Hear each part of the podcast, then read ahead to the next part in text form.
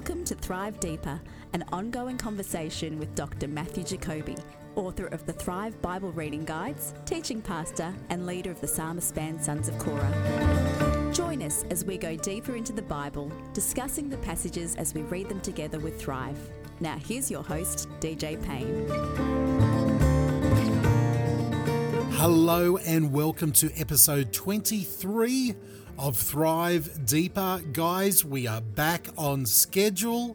This is a normal Friday release, and we'll be back to our normal weekly release every Friday, talking about the readings that we've just done over the week every Friday. That's the plan, at least. Let's hope we can continue that for the foreseeable future.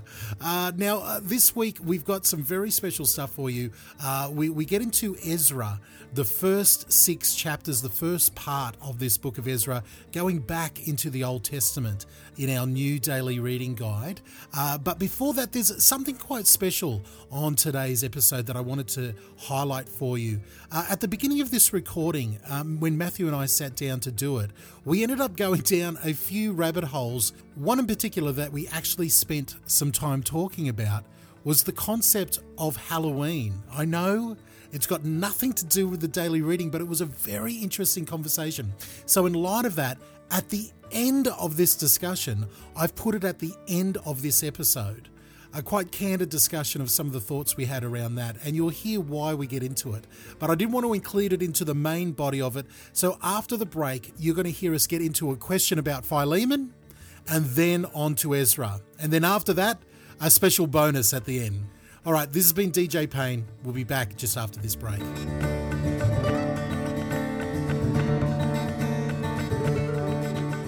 I think we're good. I think that is good. Is the race on at the moment? Oh, you are asking the person who has no idea.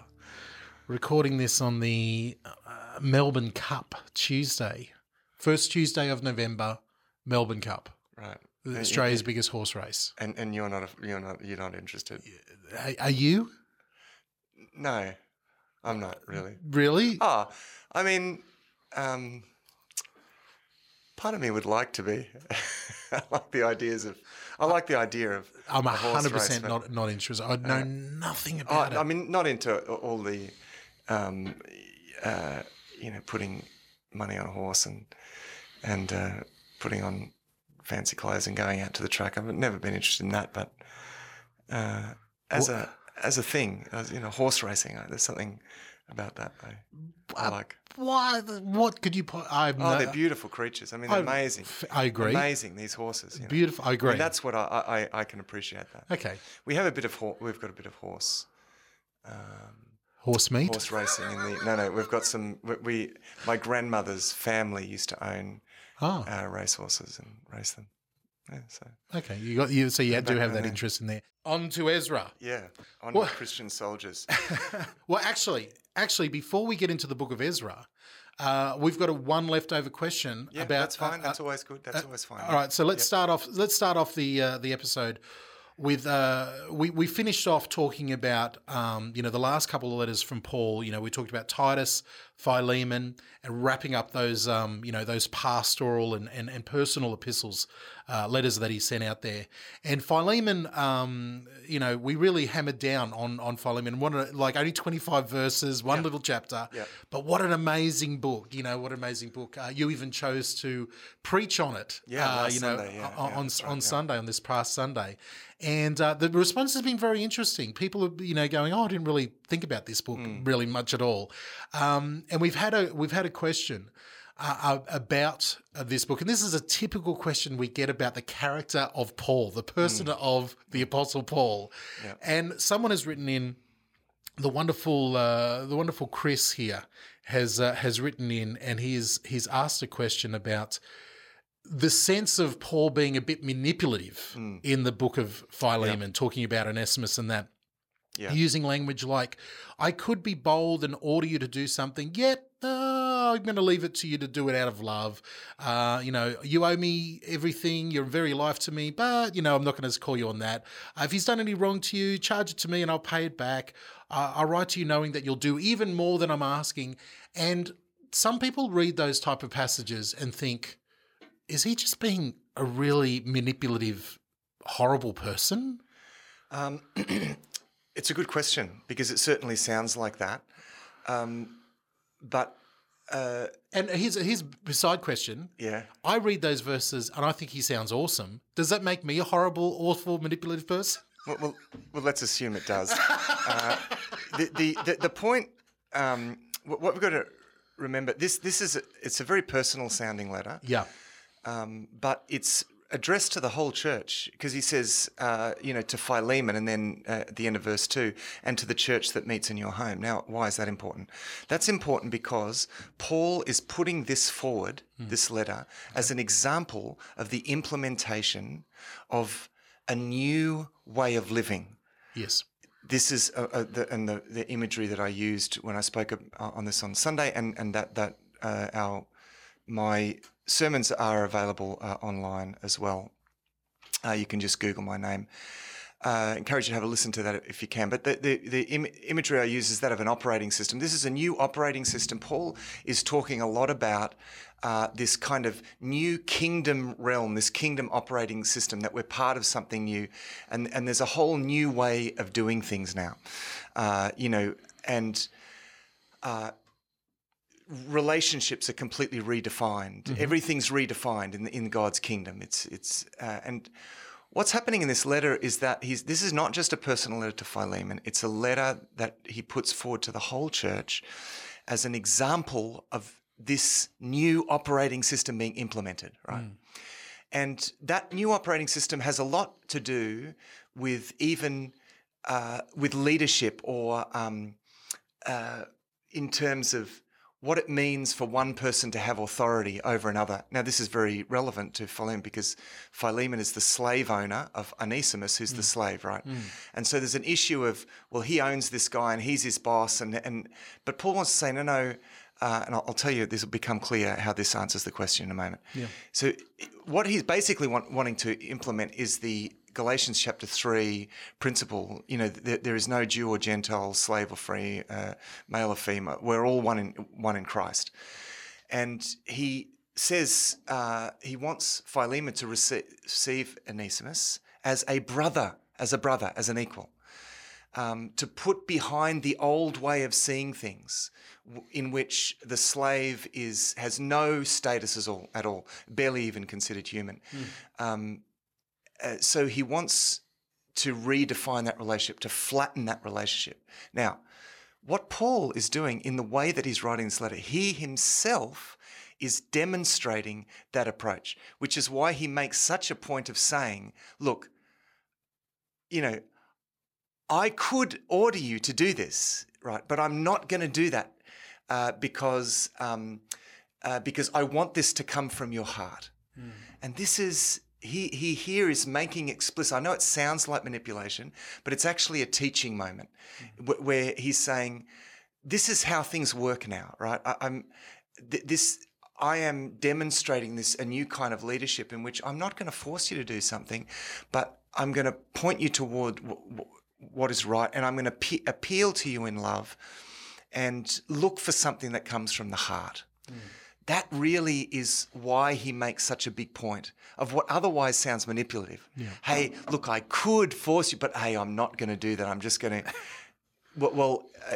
He's really making a very important teaching point, and he's drawing attention to the fact that he, as the leader of the church, is implementing this new way of doing things, in which we don't, as Jesus says, we don't lord it over each other as the Gentiles do. Mm.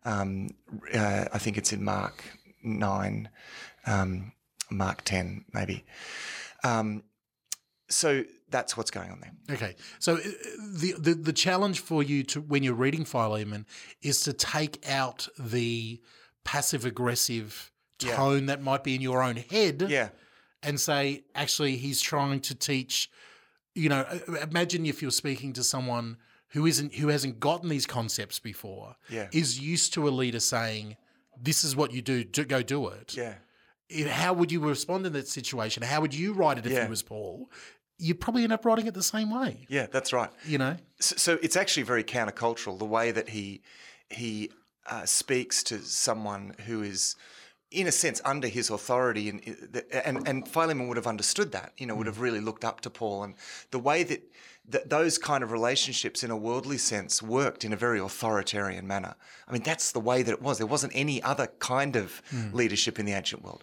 Paul actually is being very countercultural here, but he's also drawing attention to it because he wants to model to Philemon how he wants Philemon to deal with those under his authority. It's almost like an overlap of two cultures. Yes, that's right. He's saying, look, this is the old way, but I'm expecting the new way. Yeah, that's right. And in the new way, you go beyond what I ask you to do. You do it out of love. You do it out of the air. Okay.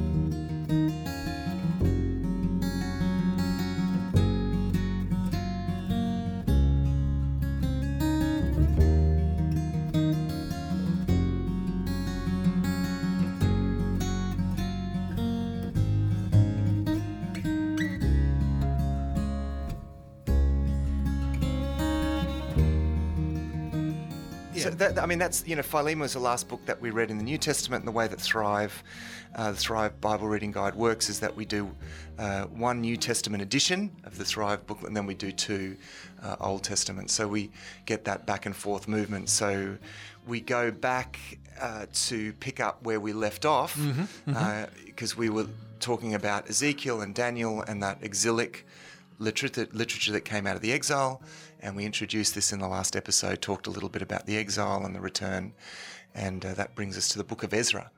Here we go. Yeah. Here we go. So this past week, we've gotten into the first story. There's basically, you know, in that concept of Ezra and Nehemiah being one collective works about this time of them coming out of the, you know, the exile's return, we have three sort of big three acts, and they are three parts of the return. The first, two of them are in Ezra and one of them being Nehemiah. Yeah. And the two in Ezra are Zerubbabel, then Ezra, and then Nehemiah. They're the three big returns that we read in those two books. Yeah, that's right. Yeah. So this past week we've been looking at the return of Zerubbabel. Yeah, that's right. Well, Zerubbabel does return. Actually, the one that's leading the return. So just to go back, let's just go back a step to recap. Great. So 539 BC, the Persians who have already been chopping off bits of the Babylonian Empire, conquer the capital. So they've got now the Persians have overrun the Babylonians. Babylonian Empire ceases to really be as a force. So Cyrus marches into Babylon. His policies, Cyrus is a much more benevolent dictator. He's still a dictator. They can. They I know we laugh at that, but there has been some benevolence. Yeah, that's right. He has a different policy, and his policy is to allow the people groups that are part of his empire, because he conquered all different areas, from Egypt right up through Palestine, the Hittites, right over to the east. So he allows nations to observe their own religions. He gives them sort of cultural autonomy, I guess. They can do what they want to do. Now, part of that is that he then allows the Jewish people to return. Now, the question is, and no one's asked this question, but this is a good question that perhaps you should have asked, is why does he even take note of a relatively small people group in his midst? Why take any notice of this Jewish people? Okay, and the answer is for a couple of reasons. First of all, they did continue to exist as a very distinct people group. Like, they were notably distinct, so much so that they can distinguish themselves from other people right through this point. So the tactic of Nebuchadnezzar and the Babylonians, which was to draw a people, the leading people, into Babylon, take them into captivity, not put them in prison and mistreat them, but settle them there so that they would assimilate and become Babylonians. That was sort of cultural. They were looking for sort of cultural homogeny there, but that didn't work with the Jewish people. No. They wouldn't assimilate. They held on to their beliefs. That's the first reason. The second reason was that God blessed them and there are a number of them in leading positions. At least some we know, like Shadrach, Meshach, and Abednego, and of course, Mr. Daniel, yes, who is well known to us, leading positions in the empire. So they certainly would have drawn his attention to the Jewish people, and he issues an edict that allows in 538 BC, which was very much in accordance with his policy that the Jews can go back and they can rebuild the temple and offer sacrifices and pray for him. Now, a couple of little points here that we have to make is that is 70 years to the dot from the first, that's right. When Jeremiah said you're going to be in 70 years, it's to the, to the year. Yeah. Well, by the time they get back and make their mark and lay the foundation of the temple, that's 535, and that is 70 years on the dot. Yeah. From the time that Daniel went into exile. And it's also important, when we read these books and we sort of keep them separated and we don't sort of see a lot of crossover sometimes, but it's important, like you said, Daniel would have been living as an old man, waving goodbye to Zerubbabel and Ezra and all of those guys saying, go. Like he didn't go himself, but he was there helping them to go. That's right. And he was the one that looked at the prophecy of Jeremiah, and it was the prophet Jeremiah who prophesied that the exile would be 70 years. Yeah. Enormously significant. It would be 70 years. It would be like a sabbatical for the land, as it were. Yeah. And look, it's just remarkable. It really is remarkable. And not only that, you've got the prophet of Isaiah years before that saying that Cyrus, King Cyrus, will be my mouthpiece. One day. That's right. Yeah, God saying that I'm going to use this guy. That's right. Unless, of course, we talk about, as some people do, there being a later prophet who writes in the Isaiah tradition. Yeah. Because the second part of Isaiah, we're getting down a rabbit hole here, but the second part of Isaiah is clearly written with the exile as a past event. Yes. Now, certainly Isaiah could have done that. The original Isaiah could have done that as a prophet. But that has certainly caused some to say that there's an Isaianic tradition of prophecy here that is continuing in the exile. Anyway, let's leave that one behind. That's just an option there. So they actually go back under – it's actually a guy called Sheshbazzar who is appointed governor. The title that he's given is a little ambiguous. We're not sure exactly what it means, but he's put in charge, and he is a member of the royal household, and he's actually Zerubbabel's uncle.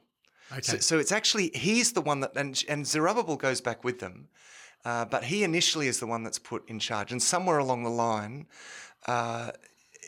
we don't really know what happens to him, but Zerubbabel takes over. Yeah. And I think somewhere in the midst of the temple, building the temple.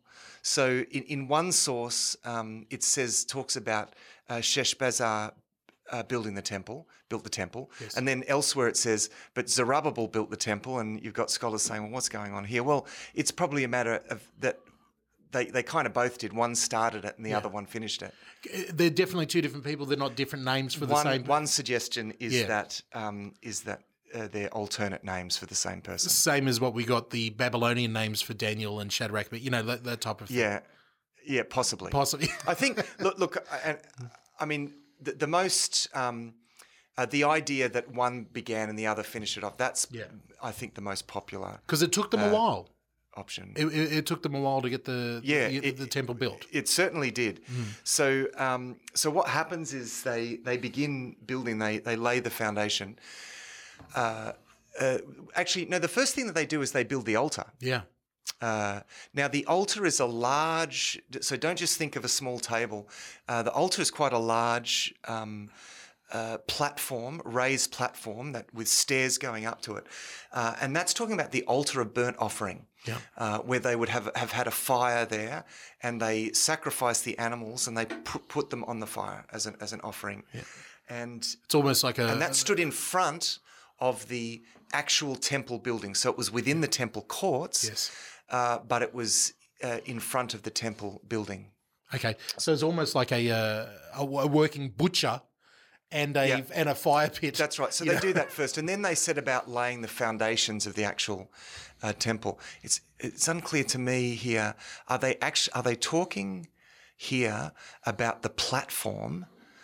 Because if you go to Jerusalem today, you'll see that the Temple Mount that exists is an enormous platform. Yes. Now, that platform was the extended large version, the one that exists today, that Herod the Great added on in around 37 BC. Mm. Solomon's platform would have been about half that size, but are they rebuilding that? Mm. Are they rebuilding the platform? Is this what's happening here? Or is it the actual foundation of the building that they built that housed the holy place and the most holy place? Yep. It could well have been. It could well have been that. Whatever the case, I'm unclear on that, and I'm not sure if the text makes that clear. But whatever's the case, when they laid the foundation, and some people are rejoicing, and other people are devastated. Yeah, yeah. Because it suddenly becomes clear to them that this isn't anything like the glory of what we left behind. No. And to understand and actually says there, it says that you couldn't tell, but with all of the noise, who was weeping and who was rejoicing. Yeah. Because it was wonderful for some people, but for other people it was an absolute tragedy. Those born in the exile, those young men, like the Ezras, thinking, this is fantastic. We are here. Let us the people who remembered what they had lost and the stories of Solomon's temple and the Shekinah glory and everything. They're like, this is nothing. They were weeping. What's going on here? Yeah. This is, and I think that's interesting, because the people came back with very high hopes. They had been listening to Daniel and Ezekiel, and they responded to that prophetic message, and very much the prophetic message of Isaiah as well. And so they're coming back to be part of a sort of an eschatological age. You know, this is the end times. Yeah. And we're going to be part of it. Yeah, this is it. The fulfillment of the prophecies that we've been reading. Okay, so this is the coming of the kingdom of God now, right now, and we're going to go back and, they had the prophecies of the visions of Ezekiel. I mean, think about that. Mm. You know, at the end of Ezekiel, you've got those chapters about the new temple and how glorious it's going to be. Not only that, but you've got the memory of the old temple. So it's a strange, bittersweet moment. And that actually carries through because as they start rebuilding the temple, there's immediate opposition. Yeah. And the opposition, it just says there actually Israel's enemies. It talks about Israel's enemies. Now, these were actually the people who were resettled by the Assyrians up in around Samaria in the northern kingdom. Mm. They were the remainders from in 722 BC, the Assyrians destroyed the northern kingdom. Remember, we're going back to the time when there was the two, the 12 tribes of Israel. Israel was split in half. You got the northern kingdom, 10 tribes in the north. You got the two tribes which sort of really become one, you know, Judah and Benjamin. They really become Judah. Yep. They become known as the Jews. Yep. And the northern kingdom is destroyed by the Assyrians in 722, and they take the survivors, at least the leading survivors, into exile, and they resettle, they replace Assyrians in that northern kingdom. Mm. And they actually, there's that incident with the lions. I don't know if you remember that from 2 Kings, I think it is, where they feel that they need to make sacrifices to the God of this land, and so they find out how to do this. So these people end up observing some kind of syncretistic religion that's a mixture of the old and there still would have Judaism been there would still would have been even if it was just a few Jews. You know, both of the northern and the there's a few remnants of bits and pieces sort of floating out there as well. Yeah, and so they're a hybrid. Yeah, they're a hybrid people. Original Israelites have intermarried with the Assyrians. Yeah. The religion is this mixture between the two. They're based around Samaria, and they are called Samaritans. And again, let's not forget, they've observed history. Yeah. Of both, they know what happened in the past with, you know, the whole history of Moses and the Promised Land and all the kings that have come through. They've seen them turn their back, they've seen them go away, and now they're seeing them come back. Yeah. And is there a sense that they're like, we want to be a part of this? Yeah, absolutely. Let's go. Yeah. But this is where it gets weird. Yeah, they want to be a part of this, and but they're sort of disbarred from that because of the nature of the faith that they are practicing, but also because they have intermarried. Now, this is an interesting issue because already in those early chapters where the genealogies and it explains who went, there's some curious statements that are made about people who weren't able to authorize their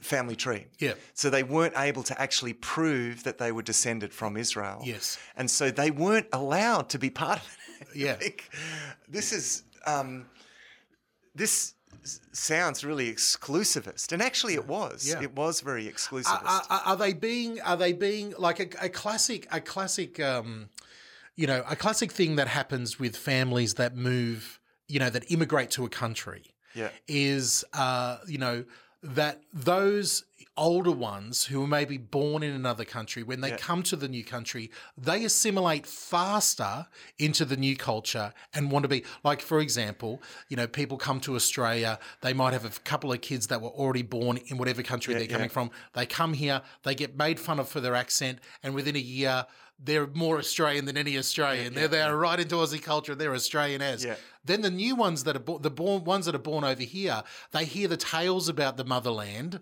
and they're like, oh, they're very fascinated where they come from, and then when they go back to it, they really want to take on their culture. Is it a thing where these guys who were born into exile have heard all the stories of all the dramas that have happened before and all the sin that had happened before, and they're like, right, we're going to get the pendulum to swing right over here. We're going to have the you know, the highest degree of law, order, and keeping and do everything right. I reckon. I mean, that's an interesting perspective. I mean, I haven't really thought about that before, but I think that may well be the case. It is, for example, it's very similar, I think, to the situation in post-war Germany where there was this pendulum swing away from the abuses of the former age of the Third Reich, and as you obviously, you know, as you can understand, is that kind of thing happening here? We've got this new generation that are saying we are going to get it right this time. We are, you know, and actually, I think that certainly is happening. I mean, what the reasons are, whether they're being reactionary, I think they are being reactionary to some point because they have been absolutely inundated with these prophetic writings. They come back with the books of Joshua right through to Kings, which is all about, you know, explaining that this happened because of the idolatry. This happened, idolatry. Now, the interesting thing is, from this point on, you don't hear anything about idolatry. Yes. It actually, I mean, the Jewish people, they have other issues going on, but idolatry isn't one of them. No. You know, you don't hear anything more. It's like they are cured of this. Yeah.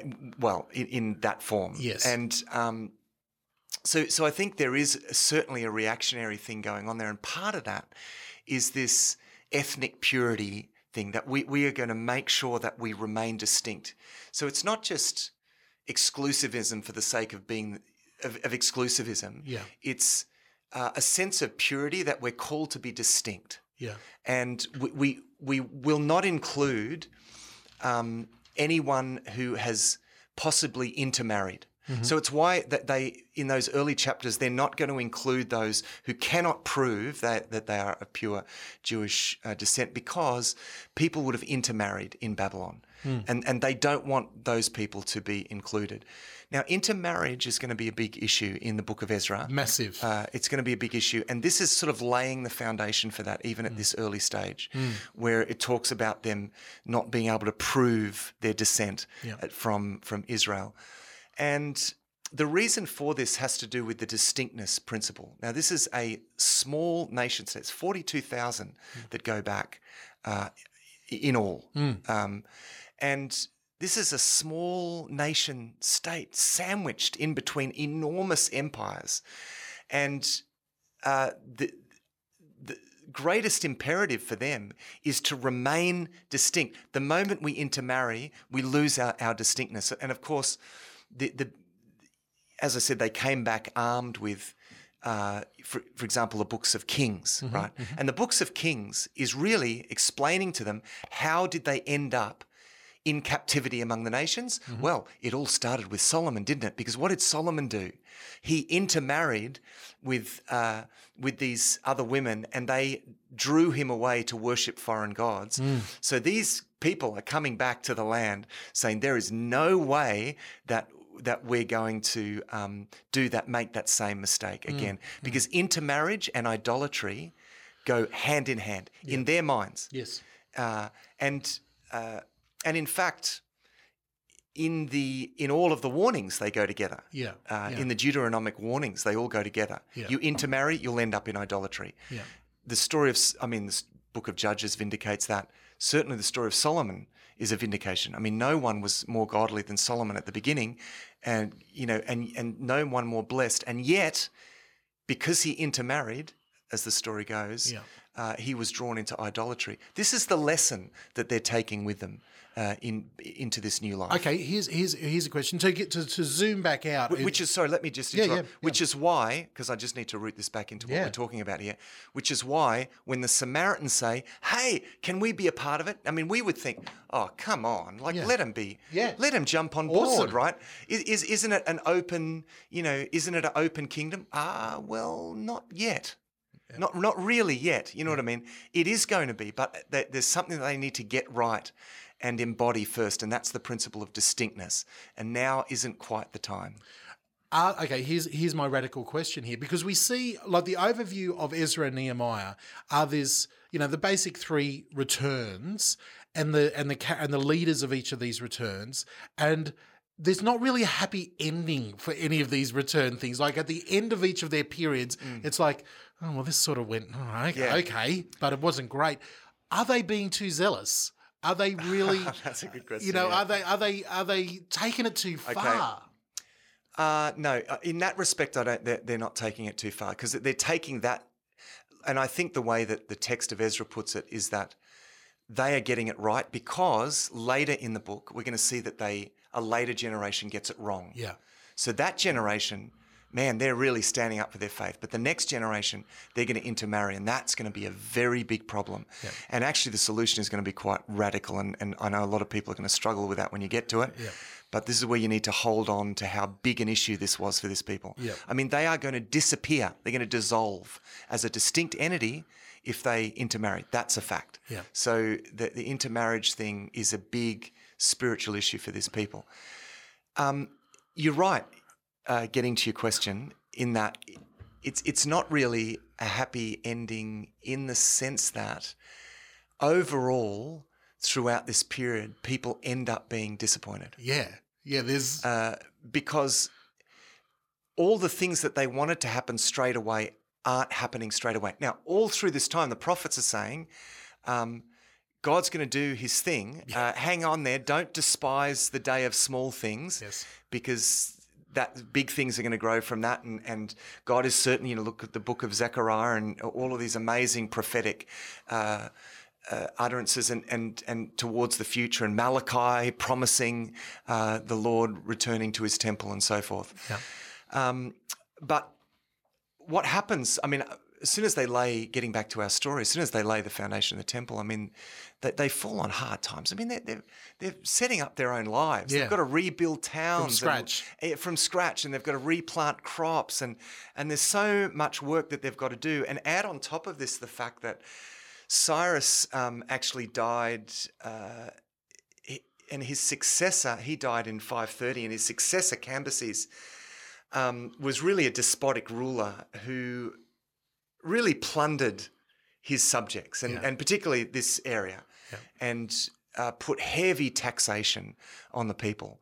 So not only have they got the challenge of setting up their lives, the funds that are meant to come from the royal treasury Because that was what Cyrus promised to do. And they gave them, they had quite a few funds to start it off. That's right. So the funds that he was promising to fund the rebuilding, at his death, that supply stops.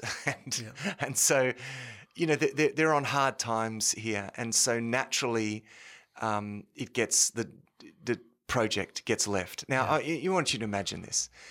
You've got the foundation is laid and it's going to sit there for 15 years.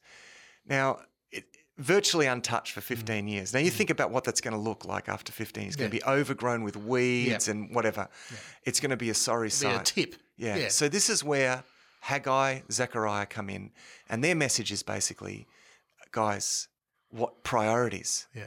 Like, yes, you have been struggling but it's actually been much harder than it needs to be. Why? Look at, that your crops have failed. You have, and their message is you really haven't been trusting in God. You haven't been seeking first the kingdom of God and then trusting that all these other things will be given to you as well. And these prophets stir them up and get them back onto the job. And finally, in 515, they complete the temple. Now, the city is still in ruins, by the way, at this stage. The city walls are still all in ruins, but the temple is completed by 515. So we'll wrap up with this one, and we're finishing off the first part of the return here with the Zerubbabel, and we're about to look at, I think in the readings here as we go forward, we're about to have a look at Haggai, Zechariah, the prophecies here over the next week. That's next week's reading. So this week that we've just covered, we've seen Zerubbabel, we've seen the ups and downs of that first wave back, and they were about rebuilding the temple. The next part that we will see under Ezra in the next generation is about the community and the Jewishness of the people, like they're getting back to the Torah, getting back to the beliefs. That's right. And then finally, when Nehemiah arrives on the scene, he's all about the temple walls and Jerusalem itself. Yeah, and look, the situations change as well, and there's a remarkable section in there that's just worth one quick comment where it's actually Cambyses dies after he only rules for 8 years, and Darius comes to the throne. Darius is one of his generals, actually, and he takes control of the empire. He's much more benevolent. Remember, there's the story about how the Samaritans send a letter to Darius saying, "Hey, look what these people are doing. They're starting their temple building again." This is at the behest of Haggai and Zechariah.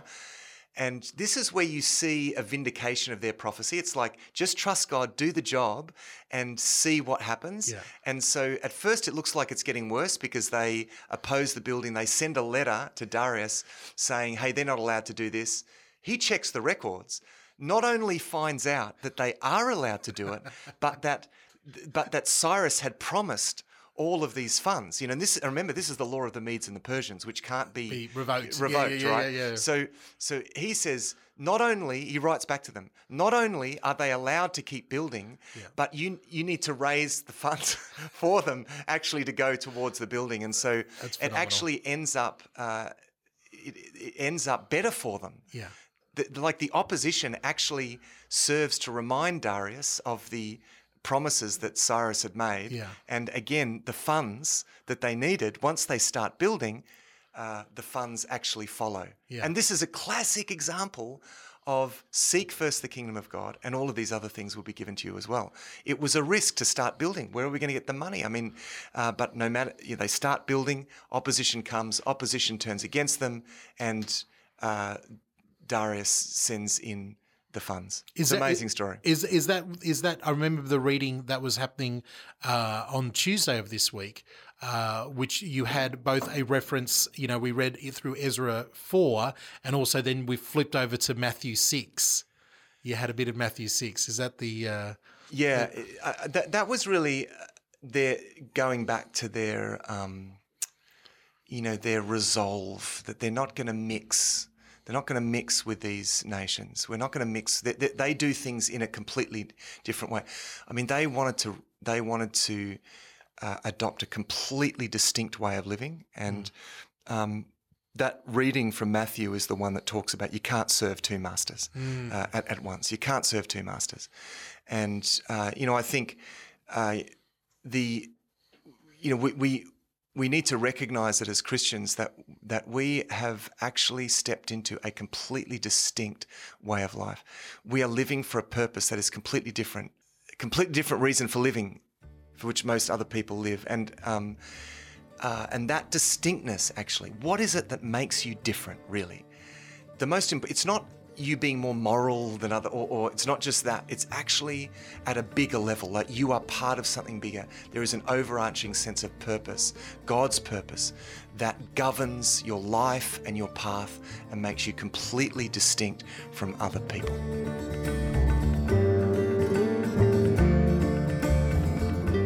The Book of Ezra, Part 1, in the can for episode 23.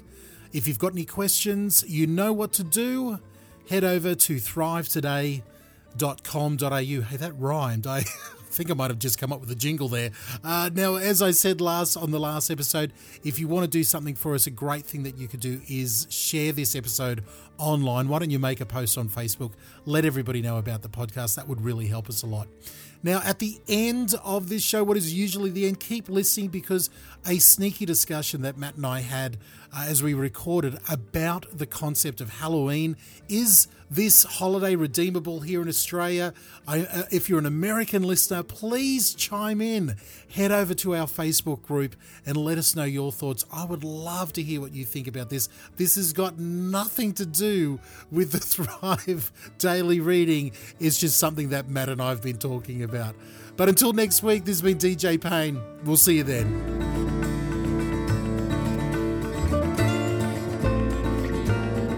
Thank you so much for listening to Thrive Deeper. We value all our listening community. If you are on Facebook, search and like Thrive Today page to get all of our latest updates. Our home on the internet is at thrivetoday.net.au. There you can subscribe to the Thrive Daily Reading Guide and contact us directly. That's at thrivetoday.net.au. Until next time, Thrive.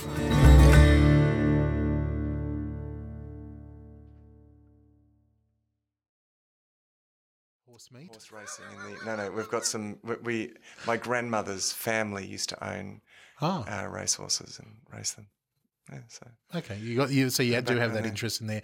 Well, are you preaching on Sunday? I am not. Oh, no. Okay. It's because it's the 11th of the 11th. I noticed that. Ah, I wonder if anybody's going to do something because at 11 o'clock on the 11th of the 11th, you're supposed to stop. That's a good point. Have a silence. I'll have to. I don't think anyone's thought about that. I'll raise it. I'll send a note. I'll send an emergency note to the elders. For this Sunday. Okay. Who? Because at 11 o'clock. Yeah. Usually, now the preach hasn't started by 11 in the main service. No, that'll be just before. So, but it's right at the time when the anchor's getting up and. Yeah, when the whoever's preaching is zipping in between. Yeah, it could be done. Zipping in between services. Oh, and you get such a mixture of responses to those things anyway. Yeah. Oh, I like them. It's like there's some people that absolutely think we should be doing, others that think no, we should not be glorifying war in any way. Like, but remembering war is an evil and remembering remembering those who fought. I know it's a bit nationalistic or something. Yeah, but there's nothing wrong with. But we're in the book, we're reading Ezra, and I'm reading about the whole nationalistic thing. I brought up. This is totally out there. Totally out there. We'll start off on a totally out there note. I brought up on the radio show. So I do. For those who don't know, I do breakfast radio and do the breakfast radio show on a Christian radio station here in Geelong. Yes, an award-winning announcer. Well, that's very loosey-goosey. Award. We've got a free trip to America. That's what I call an award. Well, it was not particularly for my announcing, though. Anyway, we won't go there.